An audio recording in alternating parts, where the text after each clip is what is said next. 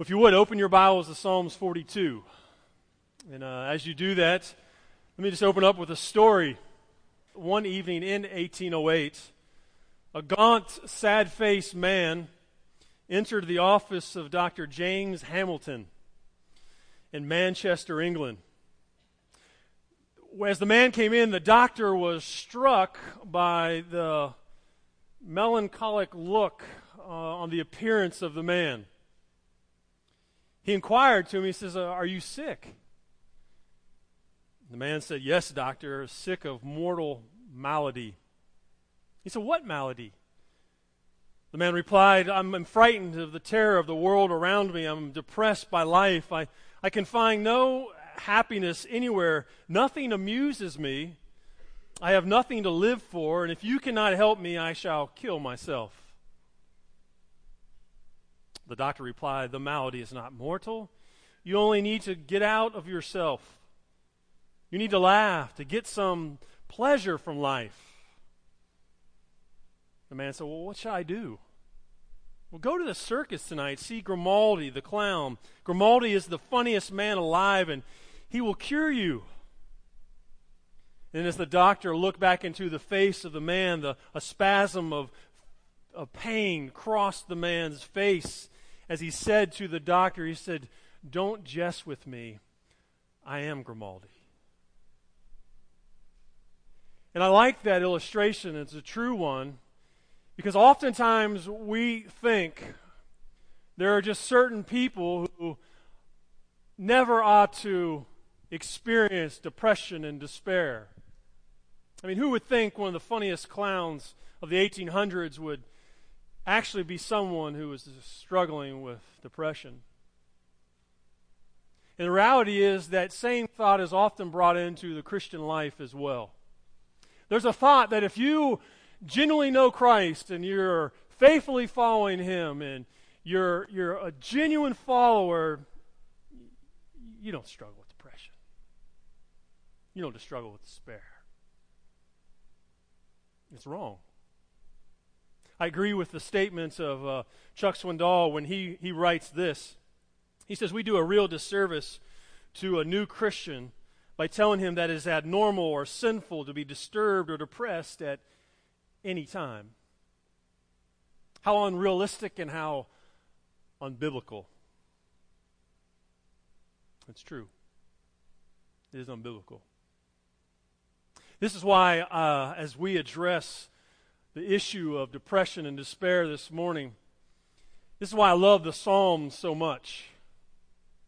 The Psalms are, are a, a book written by God's people, inspired by God Himself, but they deal with real life feelings and difficulties experienced by genuine followers of God. They say things that we, as followers of Christ, are, are often afraid to say because we're afraid to say it because someone might think that uh, they might judge us or judge our spirituality. They might just say something to us like, hey, just quit sinning and buck up. But Psalms deal with these real, raw emotions. But the Psalms do not lead us void of instruction in the midst of these feelings and emotions.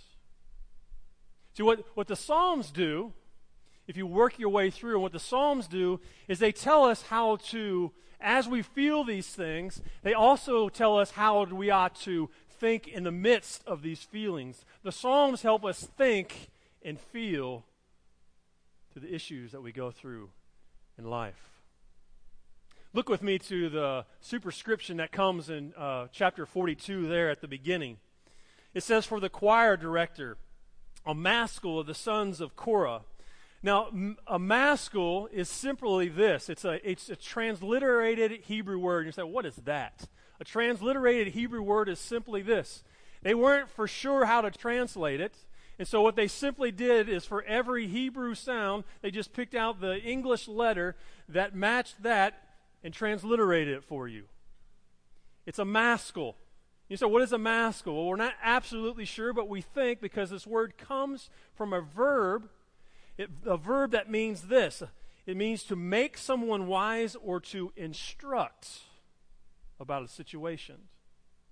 And in essence, what this psalm is doing is that it is a, a psalm that is actually meant to be sung because the sons of Korah were actually a group of priests within temple worship that were, their ministry was music and they would sing.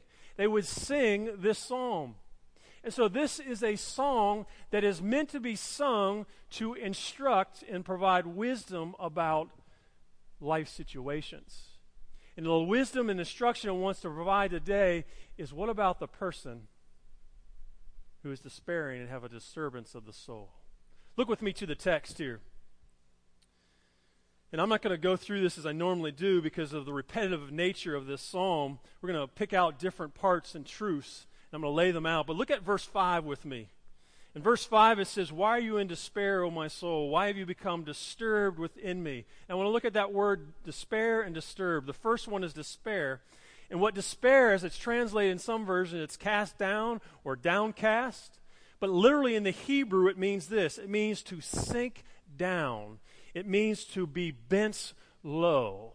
That's why the New English translation translated as depression. He's talking about those times when we're so down, we're so bent low, that we just want to crawl up in a fetal position. He's talking about those times. Then he uses this word along with despair, and he's also talking about disturbance. And the word disturbance comes from a Hebrew, Hebrew word which speaks to murmuring or groaning or growling, that is. Uh, it's, it's being boisterous, but he's talking about the, the despair, the disturbance in the soul. It's like that, that noise that comes out. It's like a sense of churning in your soul. Actually, this word for disturbance is used elsewhere in the Psalms to refer to the raging seas.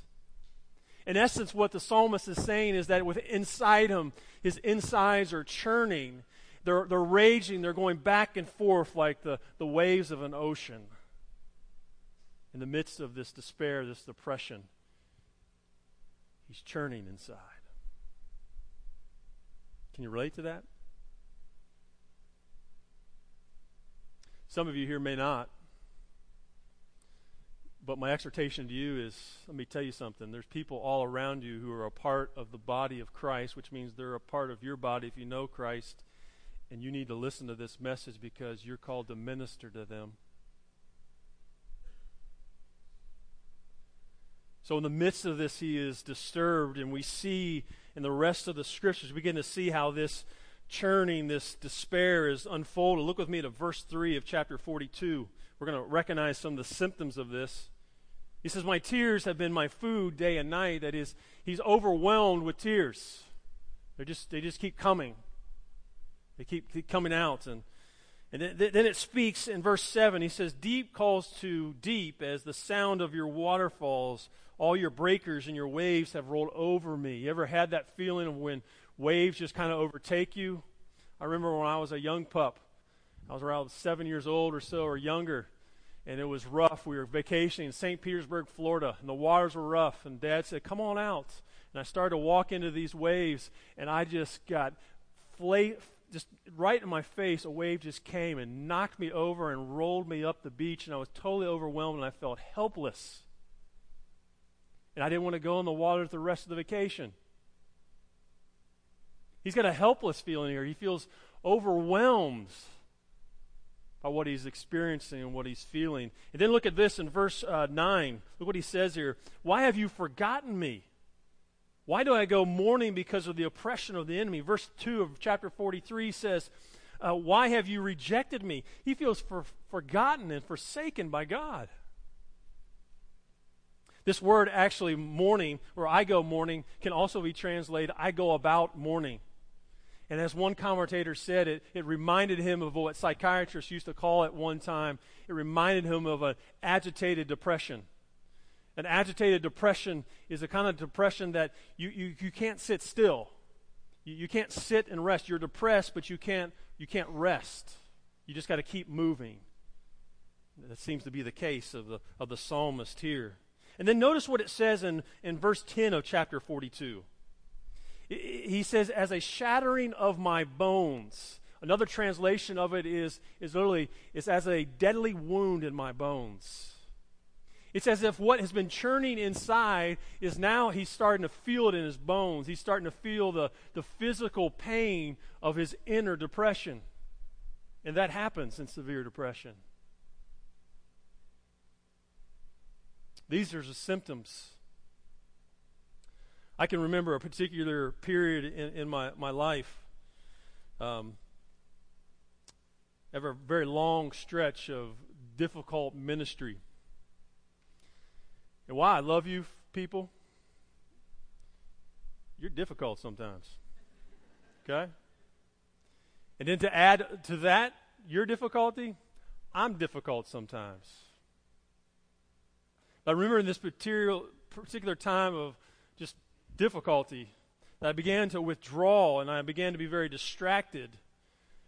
And no one said anything to me until someone who loves me very dearly came to me and finally pointed out, she says, Man, I think you're depressed. She was right. So I got help and began to pull out of that. And I tell you this because it's important that you have people around you, or perhaps even yourself, that you begin to recognize and see the symptoms that may indicate a despair and disturbance. We also need, it's important to identify causes. Look at this man, like, what is, what is going on? What has them in this way? Look at, look at verse 3. The reason he's having tears as food night and day is because, look, while they say to me all day long, Where is your God? My question is, who is they? Somebody is saying, and someone is putting doubt in his mind that, hey, your, your God, where is he? he? He doesn't seem to be, be present here. And the main thing that compounds it is the psalmist feels the same way.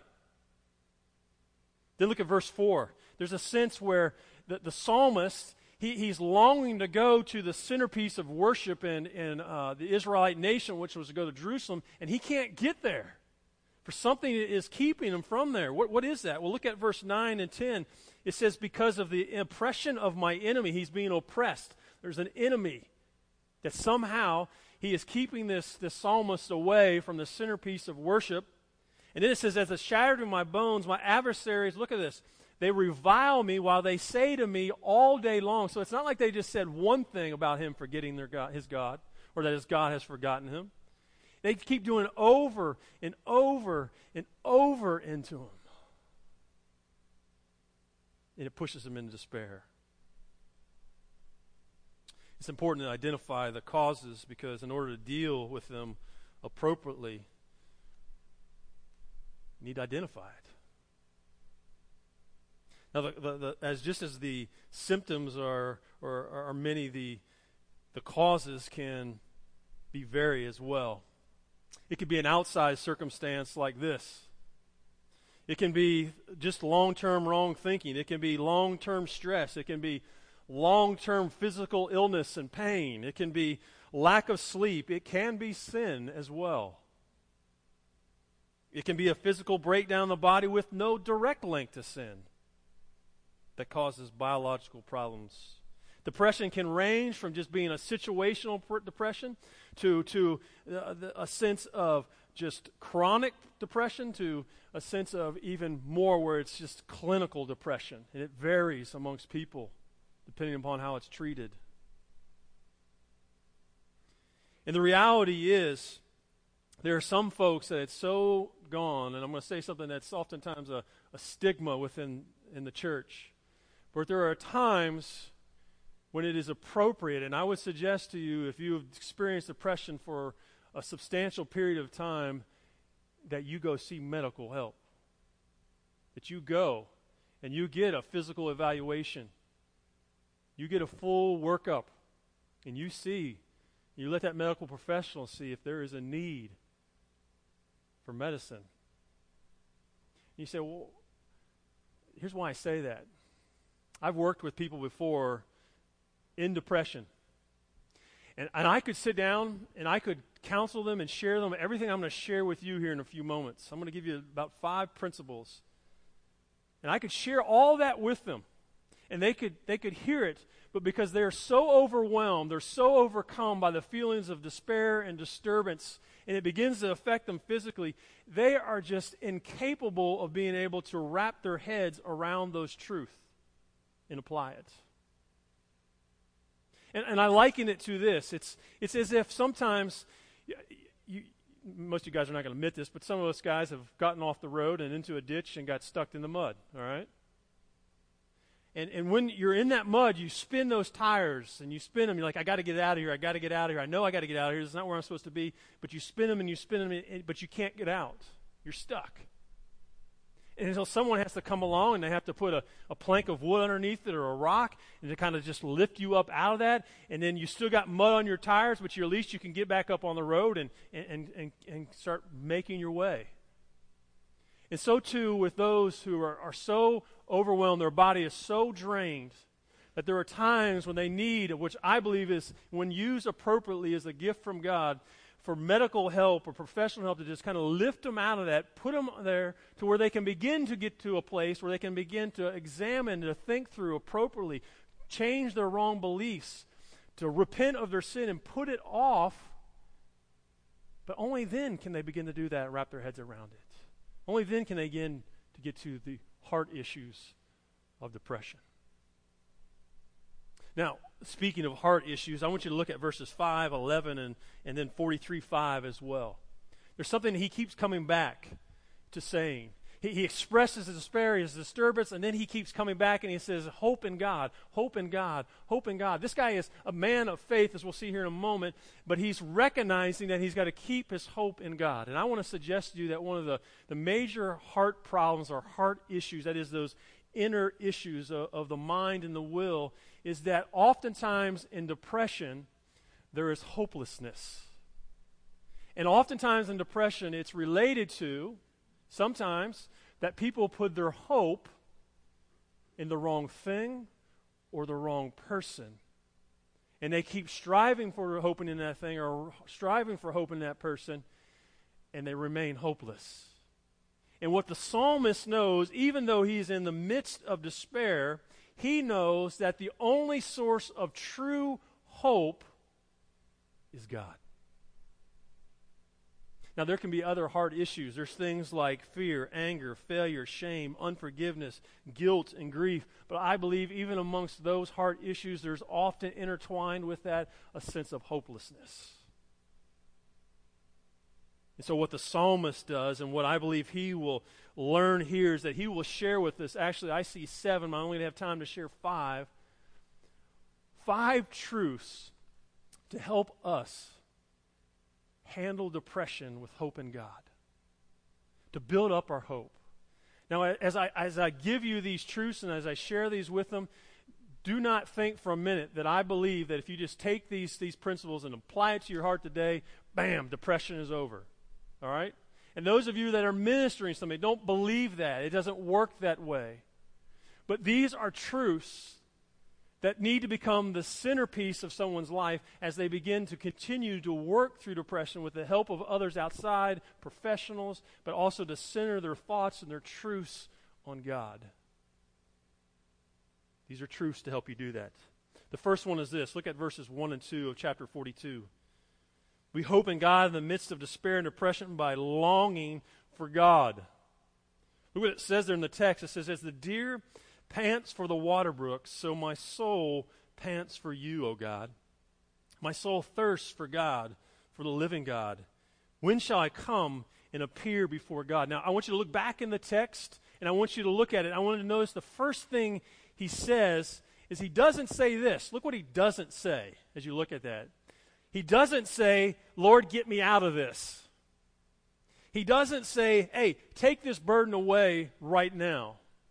Now, I'm not saying that's wrong to ask for that. Matter of fact, as you look further in the text, he does pray for resolution of that. But this psalmist knows something.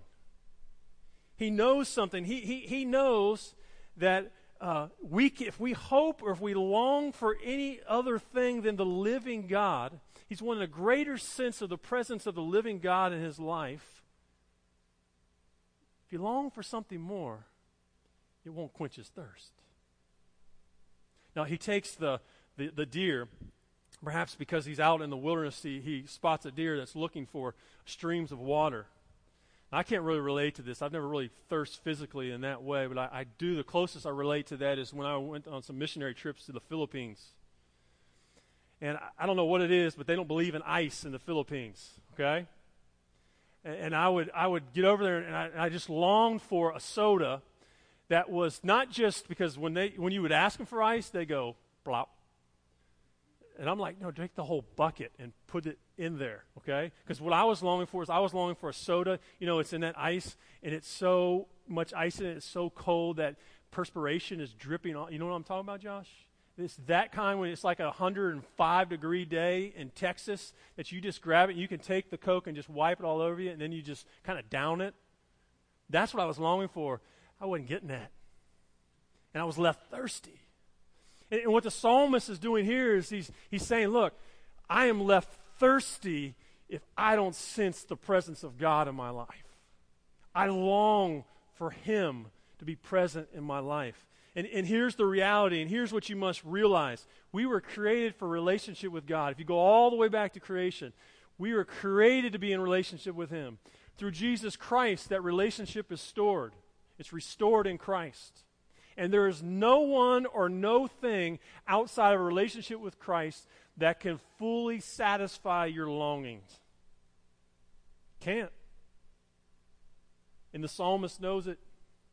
And he longs for God. He longs for God, particularly in the midst of his despair and his depression. But look what else he does, because sometimes people say, "Well, what if I'm depressed? I don't even, I, I can't even long for God." Here's what you do: tell God that.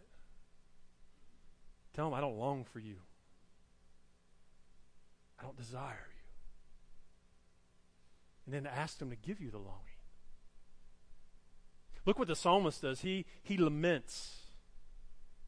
He laments to him. A lament is, is uh, biblically inspired moaning, complaints.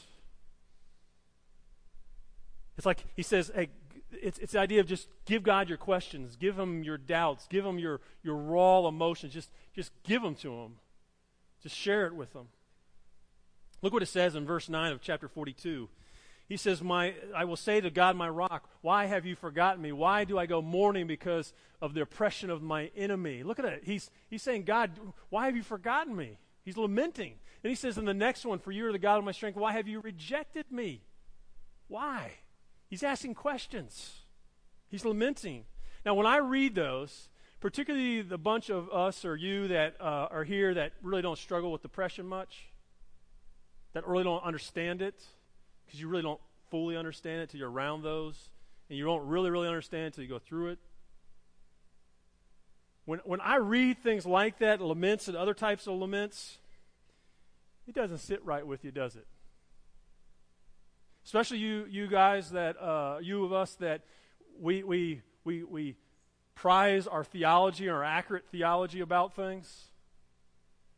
And we hear things like that and we're like, no, that's not right. And it's not. So we, we, we, we, we don't, doesn't sit right with us because we know the first thing is we know that God doesn't forget us. He will never leave us nor forsake us. Therefore, He doesn't reject us, and we know that. But let me give you a, bit of counsel that I've learned over the years and the hard way.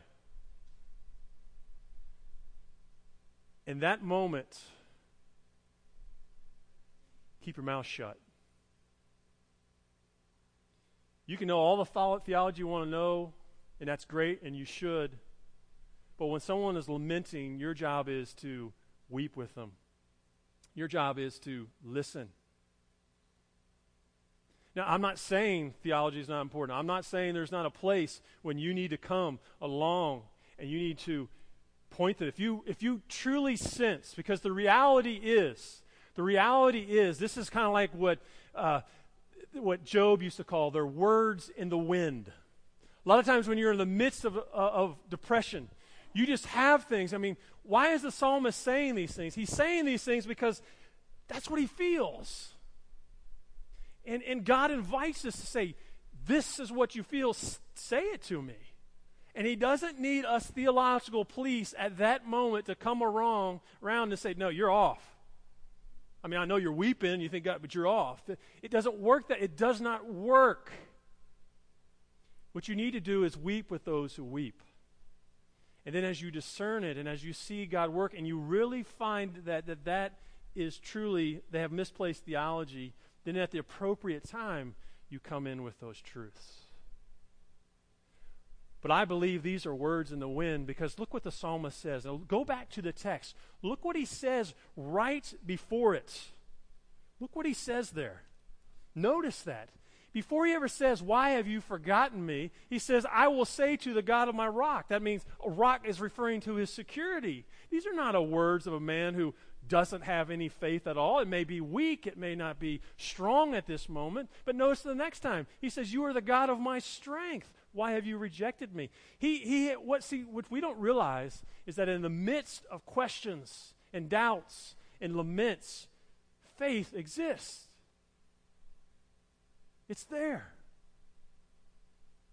God's not afraid of our questions. All He's asking as we bring those things to Him that we trust Him as little, as much as we can.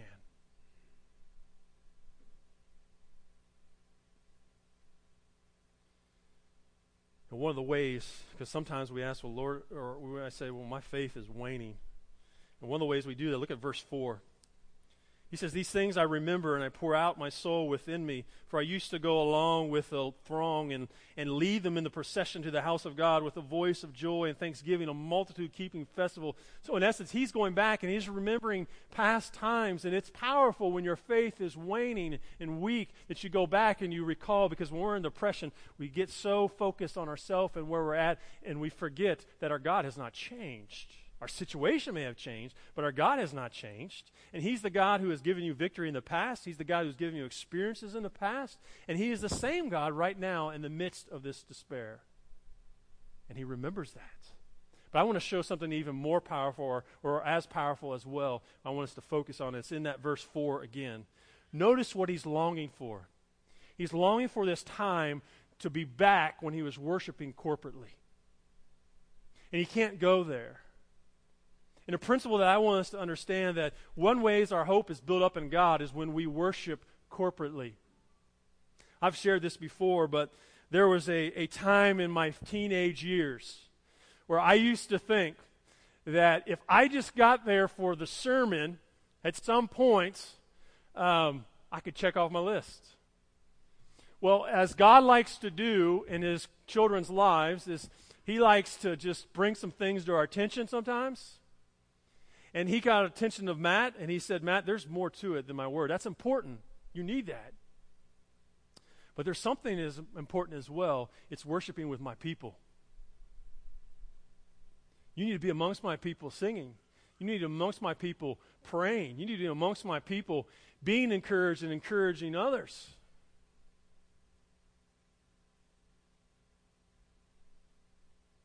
See, the tendency of a depressed person is actually to withdraw. They're not going to want to go to corporate worship because they're not going to feel like they're spiritual. They're not going to feel like they even have faith. And so they don't want to go. They don't want to be there. But I want to suggest that's exactly where they need to be. In a book called In Darkness is My Only, my only Companion, a Christian response to mental health or mental illness. Kathryn Greene McCreight describes her tortured journey of 10 years of depression and bipolar disorder. Concerning the importance of Christian fellowship while in recovery, she writes this. She writes, This is why it's so important to worship in community, to ask your brother and sister in Christ to pray for you, because sometimes you literally cannot make it on your own. You need to borrow from the faith of those around you. sometimes, she says, I cannot even recite the creed unless I am doing it in the context of worship along with all the body of Christ. When reciting the creed, I borrow from the recitation of others. Companionship in the Lord, she said, Jesus is powerful. Corporate worship is powerful. And what, what I want to tell you here today, and what I want to exhort you here today, is be here for worship. Be here for the whole time. Don't pull my trick, okay? Be here the whole time. Be involved. Because, see, what you may not realize, particularly again, you that do not struggle much with depression, is that around you are people who do. And you are called to be ministers. We are called to be ministers to one another. And there are people in, around you each week, each service, that they need to borrow from your faith. As they need to see you come in here full of faith, and they need to borrow from that. They need to borrow from your prayers because maybe they can't pray at the moment. They maybe they want to sing that song, but they can't sing that song, so they need to borrow from your song as you sing behind them to encourage them and bolster them. They need to borrow from your walk with God. Do you get it? There's more to it than showing up here. There's life transformation that takes place here. There's people who come to faith in Jesus Christ. There are depressed souls that are lifted up. And God desires to use you and me so that they might borrow from what He's doing in our life. There's a story that I came across to is about a couple named Hans and Enid. Hans and Enid were from Germany. And Hans was a, a teacher of Scripture and he left Germany. He came to America to come and to teach. And Hans loved his wife. One of the things he loved with his wife is he cherished the walks that he could take with her around the campus and other places. That he could hold her hand, that he could share with her, he could talk with her, the experiences of his teaching and all those other things. But as happens, and as will happen to all of us, one of the spouses died. Enid died. And when Enid died, Hans went into such grief and despair. He was overwhelmed by it. And he was, had friends who were noticing to see his withdrawalness, noticing that he wasn't even able to come to worship any longer. And some friends, some key men from the where he taught at, came around him. And, and he finally just blurted out to them. He says, I, I, I can't even pray anymore. He says, I don't, I don't even know if I believe in God anymore. And there was a pause. And then the, one of the men stepped up and they said to him, We will pray for you. We will make your confession. We will believe for you. And they did that for weeks and weeks. They did that until by the grace of God, in one of these times where they were getting together and they were worshiping for Him, they were praying for Him, they were believing for Him, He suddenly spoke up and He said, You can stop praying for, for me. I'm going to now pray with you.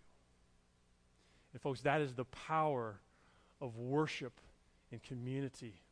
And that's how God desires to use you in the life of those who are in despair and disturbance and the churning of their souls. May we not take worship lightly. Can I get an amen on that? You, you can talk every once in a while. It's all right. Now look at this. One other thing that he says here. I want you to look at verse 6. This is, this is cool. Because look in verse 6. He goes, Oh my God, my soul is in despair within me. Therefore, I remember. Now, he already said, I, I remember something else. He already said, I remember the time of worship. All right, he remembers that. Then he comes and he says, Now I remember something else. And what does he say first? What does it say? He says, You. So he went from a time of just remembering the experience of worship he had to now he turns around and he focuses in on you, who is God. And what I want to suggest to you, one of the ways that we meditate or we hope in God is strengthened is meditating on his personal character. Look at the text with me more. He said, Therefore I remember you I remember from the land of the Jordan and the peaks of uh, Mount uh, Mizar or Hermon and from Mount Mizar. Deep calls a deep at the sound of whose waterfalls? Your waterfalls. All whose breakers? Your breakers. All your waves have rolled over me. Now, notice that. He says your, the personal pronoun there. He's, he's saying these waves, these breakers, they're yours. And, and this isn't a complaint, I don't believe at all. In essence, what I believe he's doing is that in the midst of the waves and the, the, things that are rolling over him, the waterfalls of his despair and disturbance, he's recognizing that God is sovereign in the midst of these. And that's an important truth to understand about the sovereign character of God. That as his sovereign, he ultimately rules over all, and he is in control of all things. And I don't know about you, but when you meditate on that truth long and hard, that has been an immense comfort in my life. In the midst of the struggles and the losses and the pains of life, it is good to know that I have a God who is sovereign and who rules even in the midst of it. That He is the one who rules and is with me in it, He's the one that ultimately can bring me out of it, and He is the one who ultimately can use it for His purposes and His plans. That a sorrow and a pain will not be lost to God because He is so sovereign that He can use that to minister other people's lives. And He is also the God who sovereignly rules that there will be a day when my body will no longer know any depression or despair. He is sovereign. I, I got to get an amen. Come on, Josh.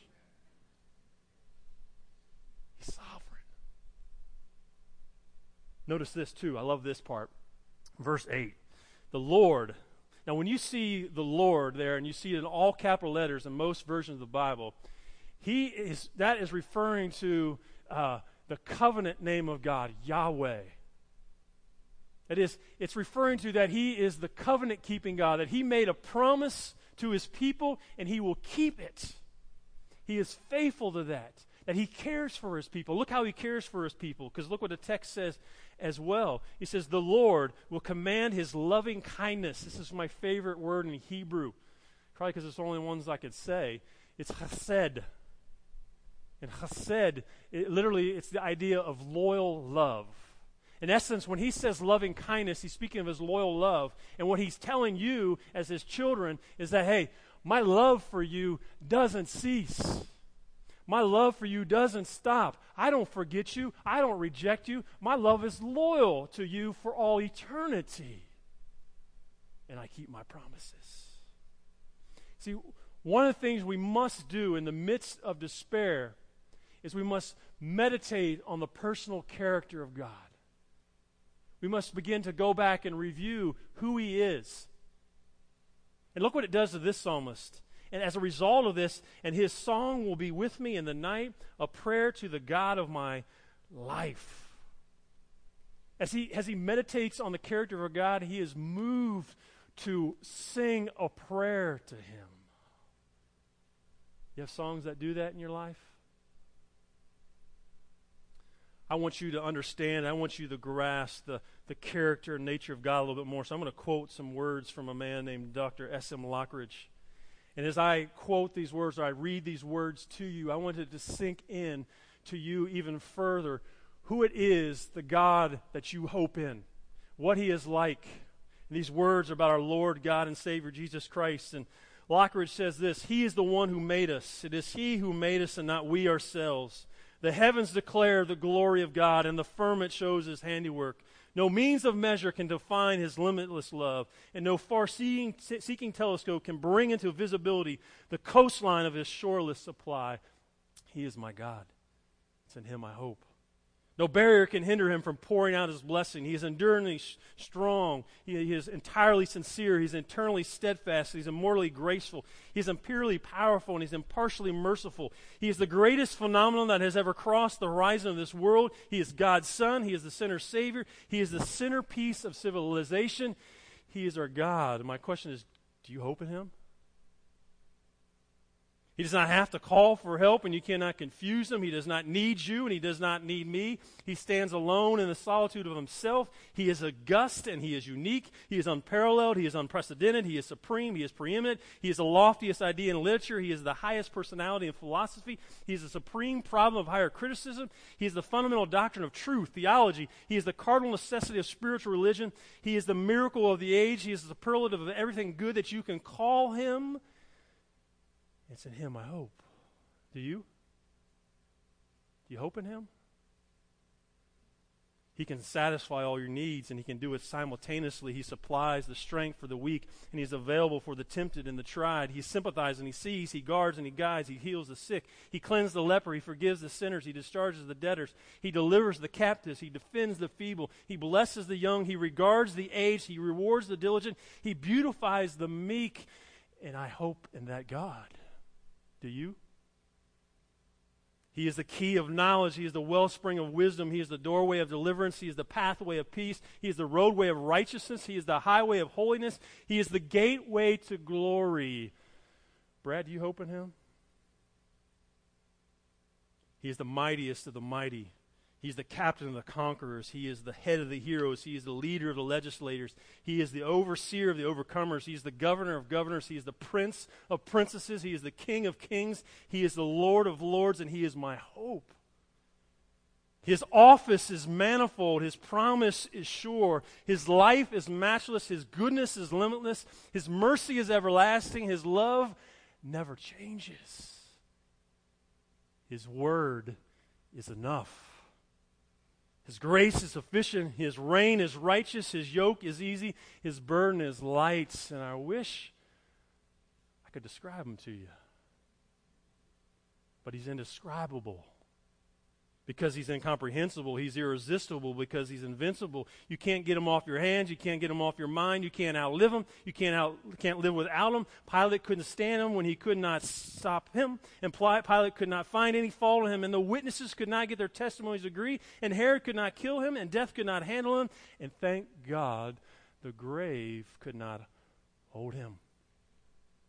There was nobody before him. There will be nobody after him. He has no predecessor. He has no successor. You cannot impeach him, and he will not resign. Believer, hope in God. Hope in God. Hope in God. That is our God. Can I get at least one amen? That's something to get excited about, folks. That's your God. That's the God who can be with you and bring you through depression. That's the God who will ultimately, someday, in His divine will and wisdom, will bring you out of depression. And this is the God, this is the hope we need to preach to ourselves. I want you to look at this last point. Preaching His truth to, us, to ourselves. Look at verse 5 and verse 11, and then verse 5 again of, of, of chapter 43 in that three times look what he does he, he talks about his laments he says this is why i despair he, he, this is how I'm disturbed. And then he stops as, he, as, he's, as he's saying that, and he says, Hope in God, for I shall again praise him for the help of his presence. Then again, hope in God, for I shall yet praise him, the help of my countenance and my God. And then again, hope in God, for I shall again praise him, the help of my countenance and my God. What's he doing? What is he doing right there? Let me tell you what he's doing. He's preaching to himself. So you think that you need Grant and myself to preach to you? You don't. You have the truth and the knowledge of God. And what this psalmist is doing, that in the midst, even though he doesn't feel it, he's preaching truth to himself. He's counseling his own soul. I like what the uh, great preacher of yesteryear said, Martyn Lloyd-Jones. In his book, Spiritual Depression, listen to what he writes. This is, this is awesome. He says this have you realized that, the, that most of your unhappiness in life is due to the fact that you are listening to yourself instead of talking to yourself? Did you get that? Let me read again. You are listening to yourself instead of talking to yourself. Take those thoughts that come to you uh, the moment you wake up in the morning. You have not originated them, but they are talking to you. They bring back the problems of yesterday. Somebody is talking. Who is talking to you? Yourself is talking to you. Now, this man's treatment in Psalms 42, he says, was this. Instead of allowing himself to talk to him, he starts talking to himself. Why art thou cast down, O my soul? He asked. His soul was being, had been depressing him, crushing him, so he stands up and he says this Self, listen for a moment. I will speak to you. Hope in God. See, what we need to start doing, the part of coming out and hoping in God, is we need to stop listening to ourselves and start preaching to ourselves, telling ourselves true. We need to wake up some mornings instead of being burdened down. We need to say, Self, you need to hear a few things. Self, you need to hear what my God says. My, my God says He will never, never leave or forsake me. Self, you need to hear this, what Christ, my Savior, said that in this world you have tribulation, but take courage because I have overcome the world. Self, you need to listen up because what the Apostle Paul, through the inspiration of the Holy Spirit, said, he said in Romans 8 that nothing, nothing shall ever separate me from the love of God. And then get this. Get this one. All right? You need to tell self, hey, self, listen up because 1 Peter 3 says this Blessed be the God and Father of our Lord Jesus Christ, who according to his great mercy has caused me to be born again to a living hope. Did you get that? We don't, we don't hope in wishful hope. We don't hope, man, I just hope this all works out with God. No, we hope in a living hope because our Savior did not die on that cross. He wasn't left in that, that, that burial tomb. He's alive today. And so we have a living hope. Self, you need to hear that. And you need to hear the rest of this self because through the resurrection of Jesus Christ from the dead, to obtain an inheritance which is imperishable undefiled, will not fade away, that's reserved in heaven for you. Listen to that self. That's a living hope. I want to land this plane right now, and here's how I want to land it. Perhaps one of the greatest messages that you can ever preach to yourself is to preach the gospel of Jesus Christ back to yourself. Because of the gospel of Jesus Christ, all these truths I just said are true because of all those things and characteristics of God are, are, are yours to take hold of because of your, your faith in Jesus Christ. Fact, that, that last term up there, if we'd show it, there's a, there's a place where it says about being helped. And that term helped is literally, it's a word for salvation. It's the same word that we get the word Yeshua from, or Joshua. And Joshua, which means God saves, is the same word from which we get Jesus from. Jesus means salvation is of my God, or God saves. Folks, that's our hope. Dear God, your truths are so rich and abundance. Lord, my prayer is that amidst, amidst the feelings that we feel, may we still hang on to your truths to teach us how to think and feel, or how to think in, even in the midst of our feelings. I pray for my brothers and sisters in Christ that they will be ministers of hope in God and that they will also be ministered to by other brothers and sisters in Christ about hope in God. I pray for those who don't know you as their Savior, that they might come to a realization that they are sinners in need of a Savior and put their faith and trust in the person and work of Christ alone, because beyond, without Christ, there is no living, eternal hope. Lord, draw them to yourself, I pray. Lord, I thank you and I praise you for your word and this time to worship together with other brothers and sisters in Christ. We pray these things in the name of Jesus Christ, and all God's people said, Amen.